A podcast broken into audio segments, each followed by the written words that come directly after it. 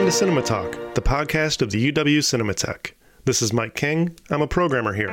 When tickets went on sale for our Wisconsin Film Festival this spring, one of the first titles to sell out was the documentary Narrowsburg. To make up for those canceled screenings, we're offering it as our free streaming selection this week. A corrupt regional film festival is at the center of this hilariously entertaining true crime documentary, which doubles as a head-spinning cautionary tale about the allure of the spotlight. Narrowsburg, New York was a sleepy hamlet along the Delaware River when Richie and Jocelyn Castellano rolled into town and declared that they would turn it into the Sundance of the East. An ingratiating grifter whose sole claim to fame was a bit part in the Billy Crystal, Robert De Niro mob comedy Analyze This, Richie charmed the whole town into a collective movie fever.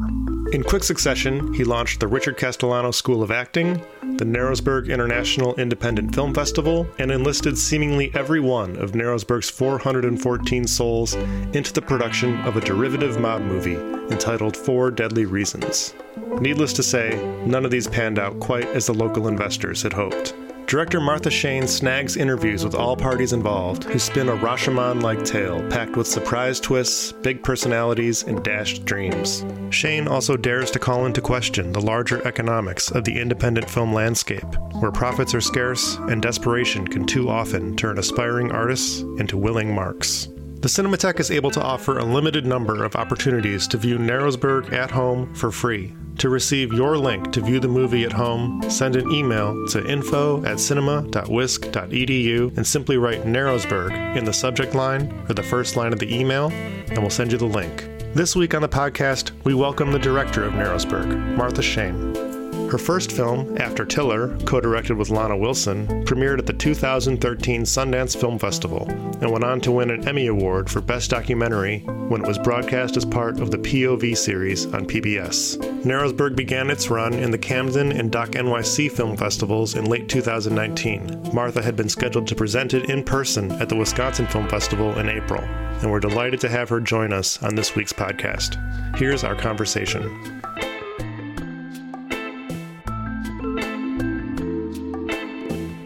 Martha Shane, welcome to Cinema Talk. Thanks for joining us. Hey, thanks for having me. So, Narrowsburg is a head-spinning tale about a couple of con artists who use cinema itself to defraud a small town, both through the production of a film that never comes to fruition and a bogus film festival.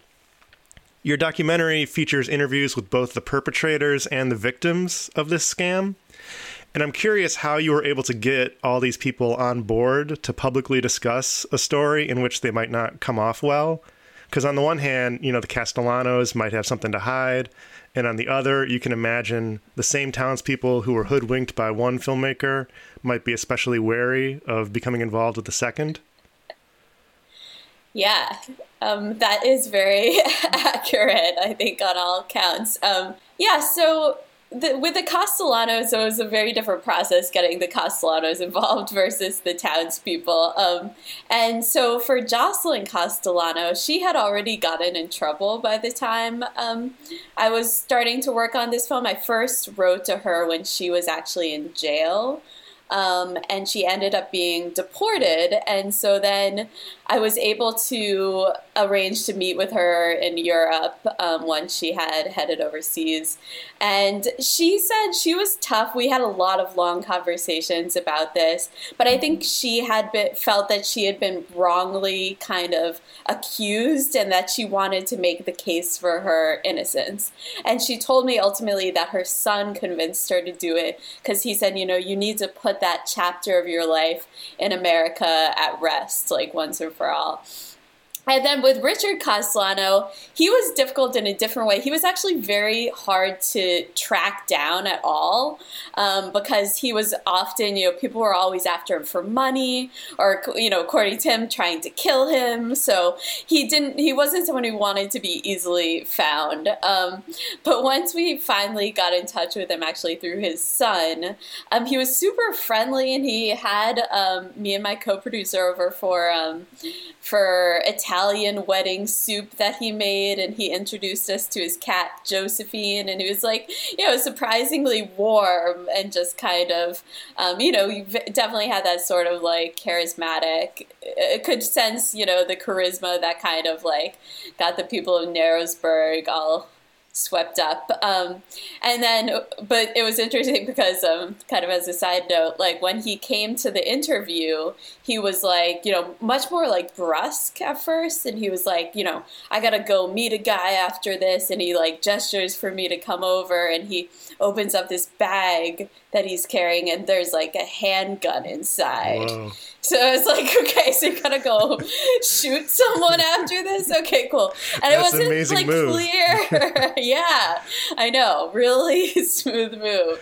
Um, it was also just like, what is this? Like, do you really have to go meet a guy? Or are you like trying to make sure like I only feed you like softball questions? Like just trying to show, you know, that he's the real deal guy. It was, it was an interesting moment. Um, and uh, yeah, so then um, with the people in Narrowsburg, um, you know, I think it was basically, I think this is very common with stories like this.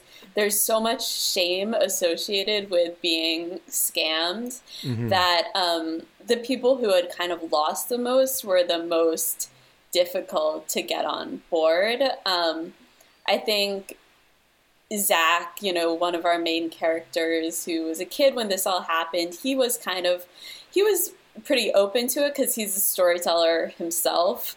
Um, and I think, you know, he didn't lose a lot of money, but yeah, it was the people who had lost the most money took the most conversations. And there were still, you know, certainly people in the town who were, you know, even after a lot of conversations, um, just were like, you know, this is too traumatic for me to really talk about again. Um, but yeah, and I, there's definitely that thing of like, um, you know, trying to, wanting to do right by them. This film like took a surprisingly long time to make. Um, it was really hard to like raise money. That's true for every film, but really hard to raise money. Um, and so, but I kept being motivated by feeling like, well, I can't like scam. I can't be another filmmaker that scams the people of Narrowsburg. Right. So. Yeah. I mean, like you say, being scammed feels especially vulnerable, something to open up to. And even if Zach wasn't, you know, didn't lose money, I mean, his heart was in it, you feel like, yes. more than a lot of the other people. Um, and Richie, on the other hand, comes across as someone who just like can't resist the camera. You know, I mean, he even says at one point, I'm interesting, the story sucks. And it's like, the story sucks only if you're inside of it. You know, for us, it's an amazing ride. Um, and I guess this sort of brings up the question of how the Narrowsburg residents have responded to your film, because um, it's really entertaining, you know, from our perspective, but is it still perhaps a little raw there? Yes, definitely. And I'm glad that you mentioned that line, because there was a lot of debate in the edit room about like, wait, if we let him say the story sucks, is the audience then going to be like, man, good good point. This story does suck. Um, but um, yeah, so we actually, the I think the second time we publicly screened this film, like, you know, pre-COVID days, um, was at the this film festival called the Big Eddie Film Festival. And I guess for about ten years after the Castellanos were in Narrowsburg, no one could say, utter the words film festival without, you know, everyone kind of like going cold. Um, but after those ten years had passed, the um, Arts Alliance in the town decided to try launching another film festival. So I did um, a screening of the film there, and it was really surprisingly a different experience mm. than, um, maybe not surprisingly, but it was, it was a very different experience. I think the town welcomed it very warmly, and it was amazing to have like, you know, eighteen people from the town on stage um, during the Q and A or whatever. But um, I, I think, you know, I was very, I was sitting in the audience very nervous, because I'm used to, you know, a decent amount of kind of laughter. Um, it's kind of a dark comedy in yeah. some ways, I think. And um, And so I'm used to that when screening it with audiences, and that had been the case certainly in like the first public screening we'd done, and there just was a lot less of that. Mm-hmm. It was just clear that it was a lot more personal. And um, you know, so I was like, oh God, like how are they going to react? But yeah, luckily it was very, it was a really positive reception, and a lot of people came up to me and were like, this feels very cathartic for the town. You know, it feels like we can finally put this era of our history to rest. Um, especially, you know, for the whole time, you know, I think Narrowsburg now has changed a lot since, um, the era when the Castellanos were there. It's, it's really like a lot more people have moved up from the city. And, um, and so you had like, yeah, the, the new, the newcomers, the new fresh blood who are sort of like seeing this crazy part of the town's history for the first time. And then you had the old timers who were like, and some people actually said it was kind of difficult to watch because mm-hmm. just going back and reliving that, that era. But um, I think I think for most people, they said it was cathartic and felt like, you know, good therapy. That sounds like a super intense screening. It was. It was super intense. And it was kind of amazing because, like, you know, the town's population, you know, it is very, very, very tiny. Mm-hmm. Like, I, when, at the time that the story took place, it was like four hundred people. And so, like, I think we screened the film total for about five hundred people over the course of that weekend. So I was like, I think we might have showed it to everyone in town. Wow.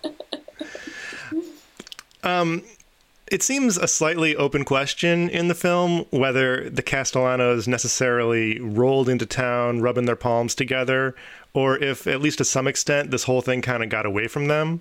I mean, on the one hand, you doubt they would ever have paid anyone back, ever. But at the same time, you get the impression that Richie, at least, craved the spotlight as much as anyone he was exploiting. Yeah, it's true. I mean, I think a lot of people, and you guys could probably speak to this as well, is like, a lot of people have said, like, why would you start a film festival as like a scam? Like, as scams go, yeah. like that's not a very like lucrative one. It truly like blows um, my I, mind. Yeah. yeah. So, um, so I think like, uh, yeah. I mean, I I think personally where I come down on it is, you know, I think Richie truly did want to star in a movie. Mm-hmm. Um, I think like he was like at the beginning when things were going well, like I think he was like at the top of the world, really. Um, he loved that adulation that he got when, when Analyze This came out and everyone could see him on the big screen. And that was really exciting. And then, you know, the film festival, yeah, again, like I do think you have to imagine that they thought that this could really work. They they believed that they could pull this off at the very beginning. Mm-hmm. I think.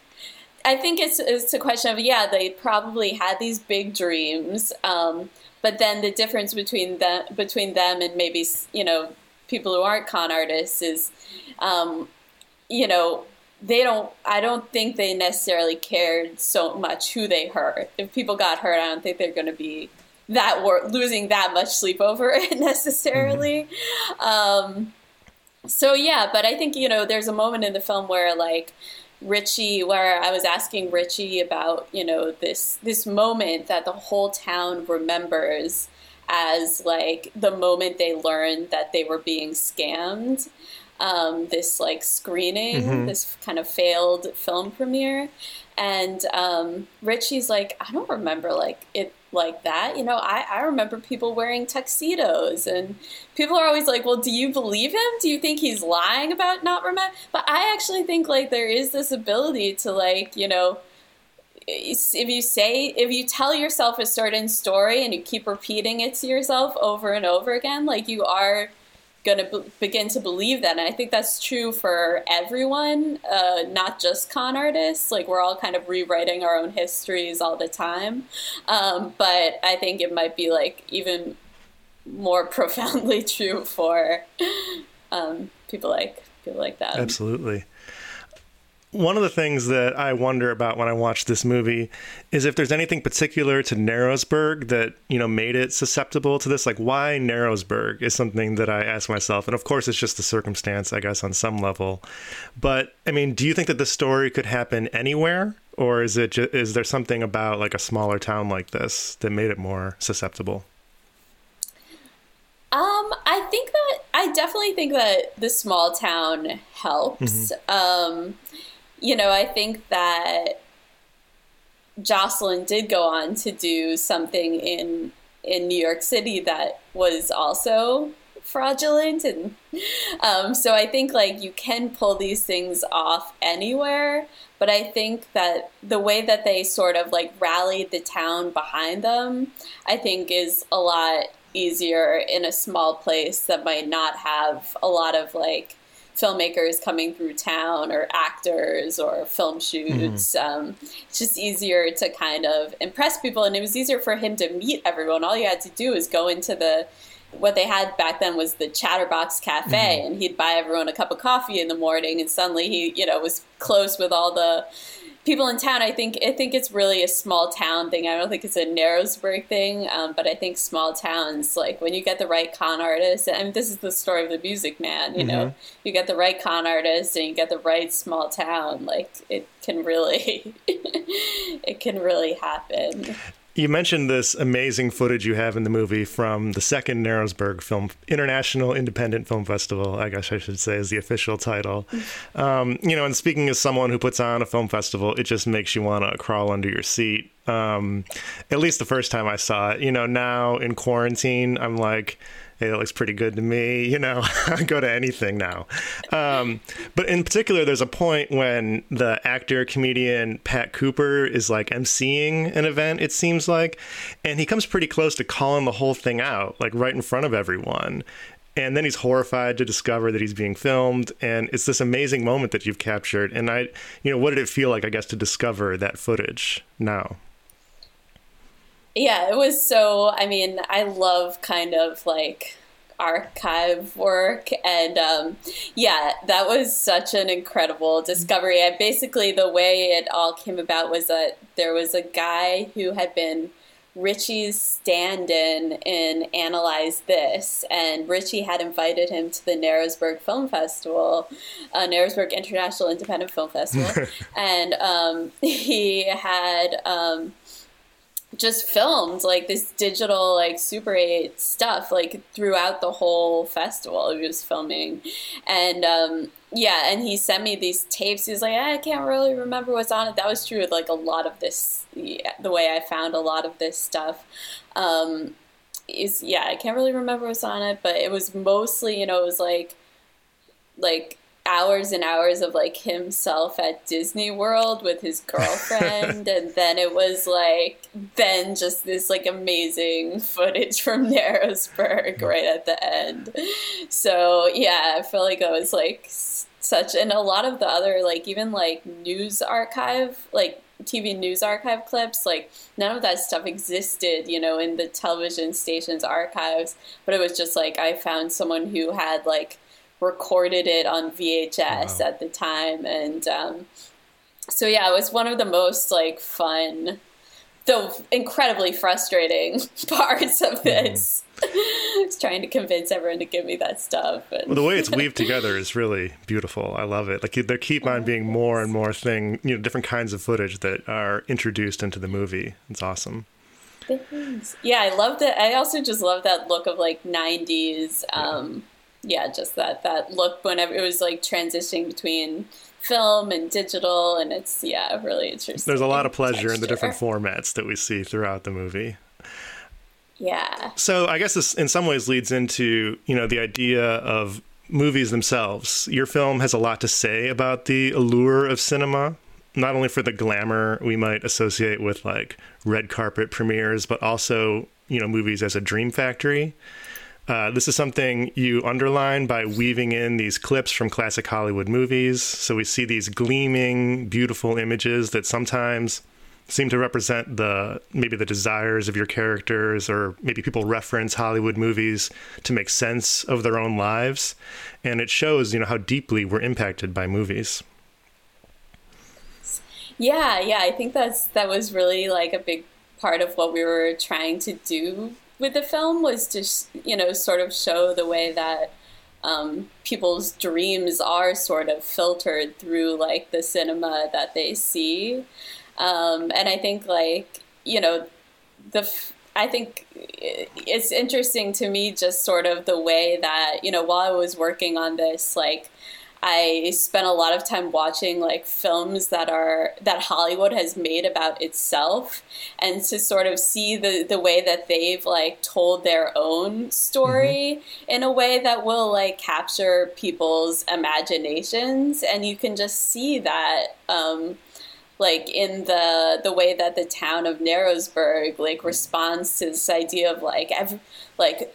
the idea that like they're going to be movie stars, you know, mm-hmm. like that's, that's like, we, we have that dream. People have that dream because like Hollywood has sold us this idea that that is the dream. I don't know, in their own. Um, and then, yeah, I think that, I think it's so true. And I mean, I think you've like, in terms of like the, the process of like making a film, it's so much, you have to kind of believe in it and keep on saying that it's going to happen until it happens. Mm-hmm. And then, you know, people are like, oh, you're, then you're a filmmaker, or it doesn't happen. And then you're a scam artist. So, well, right. I mean, when you watch these movies, I mean, you mentioned these Hollywood movies, I feel like maybe they're upbeat for the first couple reels, but often, you know, they love a caustic look as well.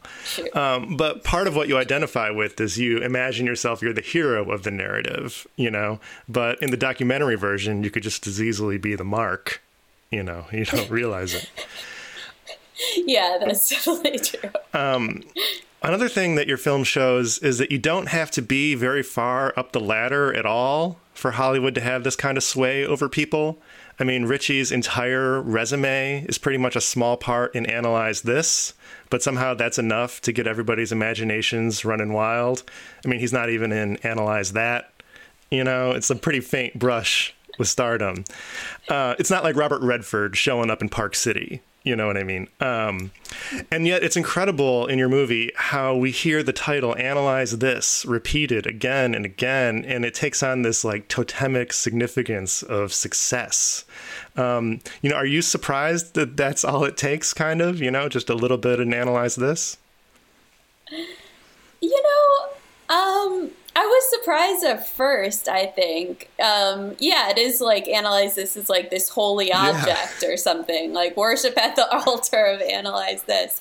Um, yeah, so I, I, I think I, at first I was surprised, but then I guess, I don't know, I tried to think about, yeah, like there is this idea, this, this weirdness of the experience of like seeing someone in the flesh who you also see on the big mm-hmm. screen. Like there fe- feels like most of the time there's such a vast gap between those of us who are, you know, down here in civilian life and then the stars of Hollywood, the people who make it to the, you know, to the big screen. And so I think like, I kind of do get like why that would be like, oh my God, it's like he just walked out mm-hmm. of the movie and into our lives, you know? And the fact that he was, that Richie was playing the same character, you know, that he was, he acted in real life exactly the same way he acted and analyzed yeah. this, you know, given he only had five lines, but in those five lines, um, I think that, yeah, that does kind of make sense to me. And I, yeah, I also think that, like, there is so much, you know, I, I think, I feel like that there's, there's people who, I'm always surprised by this, who like, you know, so there's a lot of kind of scammy film festivals mm-hmm. out there. Probably don't have to tell you this, but um, but I've always I've been surprised to see like people can make a career, a life out of sort of, you know, like participating in the, you know, making one film, participating in these sort of what I would, you know, maybe I'm like a snob, describe as like scammy film festivals, getting photos of themselves in front of a, you know, on a red carpet, in front of a step and repeat, posting on Facebook. Someone else says, oh, you're a filmmaker? Oh, well, cool, I want to do this. You can kind of make that hustle mm-hmm. work. Yeah, and, you know, so you can kind of turn the scam into, you know, reality, yeah. like yeah. what we're saying. Um, you mentioned that Richie sort of comes off the screen, you know, as the same character. Um, and for him, the idea of being a mobster almost seems to have as much allure as being a film star. You know, like you said, he walks around like he's in some knockoff Scorsese movie. Um, do you think in some ways that being a criminal was aspirational for him? Um, I think, I think it's probably somewhat the opposite. I feel like he probably, um, became a criminal because he had like a tough life growing up. He, uh, he, um, you know, was raised like in a very poor family. Um, his mother was in and out of like mental institutions, and his dad wasn't was locked up, and he went to he always told people he'd robbed a mm-hmm. bank, but he actually robbed a shoe store in Park Slope, Brooklyn, um and he got sent away to jail. And so I think that like he, it was more that cinema gave him gave him away a language for like glamorizing right, yeah. that life that he had, yeah and um and he just, like, went for it, you know. um, so I would like to... You started to get into film festivals in general, um, and I'd like to get a little bit more into that here, um, and start with a bit of a tangent here. Um, so it was nineteen ninety-nine when Jocelyn and Richie started the Narrowsburg International Independent Film Festival. nineteen ninety-nine was also the year that our Wisconsin Film Festival was launched. And much as Narrowsburg promoted itself as like the Sundance of the East, the original planners of what was then called the Great Wisconsin Film Festival also made some similarly cringe-inducing proclamations. Um, it was initially going to be put on by the Wisconsin Department of Tourism, who promised an event here in Madison that would glitter with Hollywood stars and feature the premieres of several national releases. And among other things, wow. they indicated they were going to give Robert Redford would be appearing to receive something called the Cheesehead Award, which, you know, you can imagine on his mantle next to his Oscars, right? And anyways, you know, things didn't go as planned. It came out Redford never even responded to the invitation. You have to imagine a huge part of his life is just dodging things like this all the time. Um, and the tourism people essentially dropped out in shame. And it, the event was rescued by a group of extremely dedicated film students and arts administrators at the university who put on a very respectable first year of like an upright regional film fest, set us on the right course. You know, they showed stuff like The Cruise by Bennett Miller, um, Sadie Benning movies, uh, retrospective stuff by Andy Warhol, Sam Fuller. So it's like a good weekend. Sounds like a great weekend to me, but it's not exactly like red carpet stuff. Now, I mean, I don't want to suggest at all that the original outsized plans for the Wisconsin Film Festival would have been a scam in any kind of way. This isn't like nefarious as much as just kind of embarrassing. But I want to bring it up because it does speak to how film festivals, especially in smaller places removed from the industry, can represent something very different from an opportunity to experience great cinema to certain kinds of people. You know, as with Narrowsburg, there seems to be this idea that you could make an industrial hub out of thin air and you can glom on to, you know, the the headlines. Um, do you find that to be the case in a larger sense, you know? Yeah, that's it's so interesting. Yeah, no, I love this reveal of the secret history of the Wisconsin Film Festival. I mean, I should say that's nobody so from that era of the festival has been involved for a very long time, you know, so, you know, but... Yeah. Yeah, yeah. No, it's it's interesting. Yeah, I mean, I think, you know, I actually at one point Googled Sundance of the East. Uh-huh. Um, and it turned out, you know, a lot of film festivals yeah. use that as their, um, like, so it totally, you know, I think there's something, yeah, there's something very similar. I, I think at the beginning of anything, there's a tendency to try to, like, make it sound bigger than it is, right? You feel like, oh, to get anyone's attention, we have to use the words glitter and stars, and, you know, like it has to be this like fe- this big Hollywood mm-hmm. kind of feeling. Um, and so, yeah, so it totally makes sense to me. I think that's like a very natural response to like the need to sell something, and there's nothing like wrong with that necessarily. Um, I think like maybe, yeah, I think that, I, I think what happened in Narrowsburg, even like the first year that they put on the film festival, like it was kind of good. And they did have like some people who were kind of like stars, mm-hmm. like stars on the level of Richie Castellano, right. having five lines in this, mm-hmm. you know? And so who am I to say that that's not No, I mean, like, that can be good, legit, you know? I guess it's just, I, I feel right. like there's a way in which, you know, people try to oversell it that is, you know. yeah. I think there's this way, yeah, exactly. You're totally right. Yeah, it's this way that people try to oversell it and based on this idea that that's what the audience wants, when I think, like, you know, the way you're describing the Wisconsin Film Festival ultimately happening with, like, a really good lineup and, like, a bunch of, like, students putting it together, people from the... That's, like, actually maybe what people want, and maybe the better thing is to just, like, focus on yeah. that and not try to t- say we're going to have a red carpet. Yeah, um, I mean, that's what's allowed us to last, right? You know. Um. Yeah, yeah, exactly. Yeah, that's why you didn't go the way of the Narrowsburg International Independent Film Festival. um, it sometimes feels like there is a glut of film festivals, you know. Um, you mentioned that there are these scammy ones. If you go on a site like Film Freeway, like a submissions site, you know, there's thousands of festivals on there with wildly varying levels of legitimacy. As a filmmaker yourself trying to get your movie seen, how do you navigate this?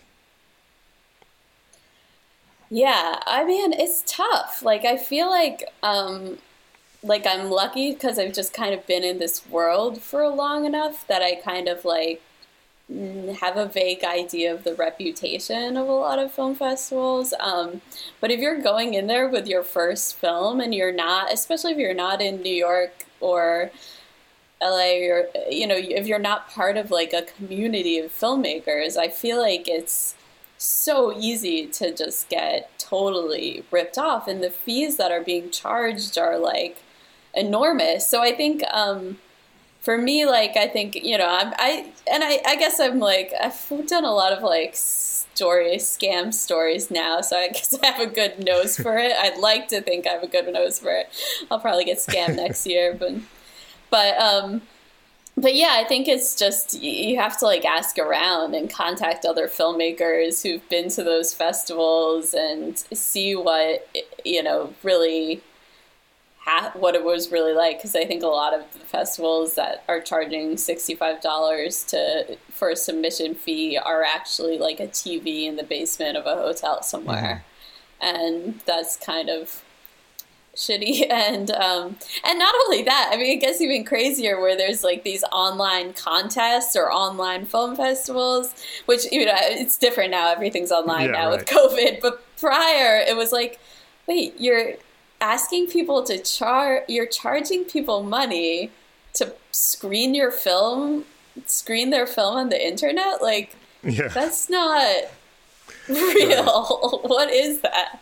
So yeah, I feel it's tough for people navigating. Mm-hmm. Um, I mean, and this can also world. call into question the larger economics of the independent film landscape, yeah. you know, because profits are scarce all around, but, you know, it can be especially hard on artists um, who frequently are offered, you know, exposure by way of compensation in the hopes that there's going to be some magical domino effect that'll be some big payday, which, of course, is, you know, the rarest of exceptions. Um, and I wonder, you know, with a film that is sort of about this, have you encountered, you mentioned earlier, I guess, that, you know, it was hard to find funding. Did you encounter any sort of resistance in sort of talking about this issue? Yeah, definitely. I mean, I think, um, I think, yeah, it's obviously like hard to raise money when you're like, hey, my, you're like, your pitch is like, I'm making a film about like film fraud, film world yeah. fraud. Like immediately, if you have to say the word fraud, film fraud in your pitch, that idea is in people's minds, I think.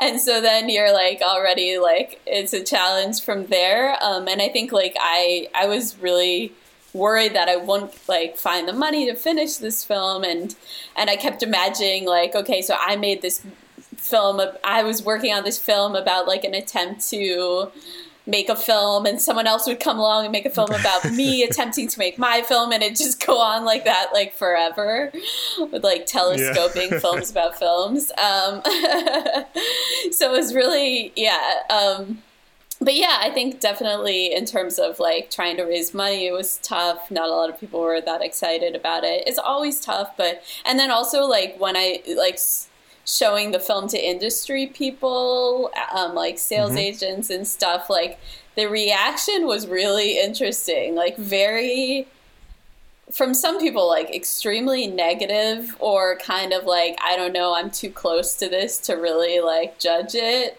um, because this is like yeah. my life kind of. And so I thought that was really interesting. And yeah, I mean, you always want to like it, it presume the rejections are because of the corruption of the system, but um, I don't know. So they probably are. You know, it's probably just wasn't their thing. But I do think like it w- felt like very uncomfortable for a lot of people to talk about. Well, I mean, the film is good enough to have risen out of any of that, you know, of course, and now it's out there for everyone to see and enjoy. Yes. Um, looping back to the movie itself, you know, uh, one of the things that makes it more entertaining as a true crime story is that it's, you know, mercifully bloodless. You know, in this today's landscape of these kind of movies, um, you know, people maybe have lost their savings, but, you know, they survived.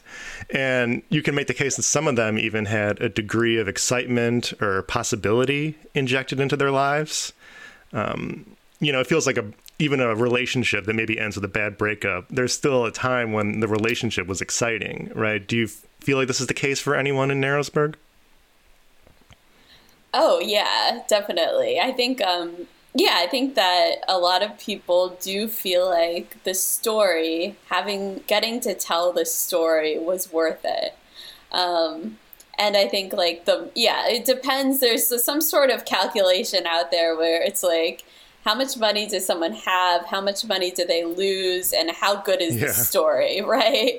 And so there's a sweet spot where the story can be kind of almost worth it, I think. And yeah, I think in general, it's sort of like, you know, if you, people probably, you know, tend to be happier if they can like look back at something bad that happened and say, but yeah, it was really fun along the way, instead of sort of looking at the ending and saying, oh, well, it ended badly, so it must have been all a nightmare from the start.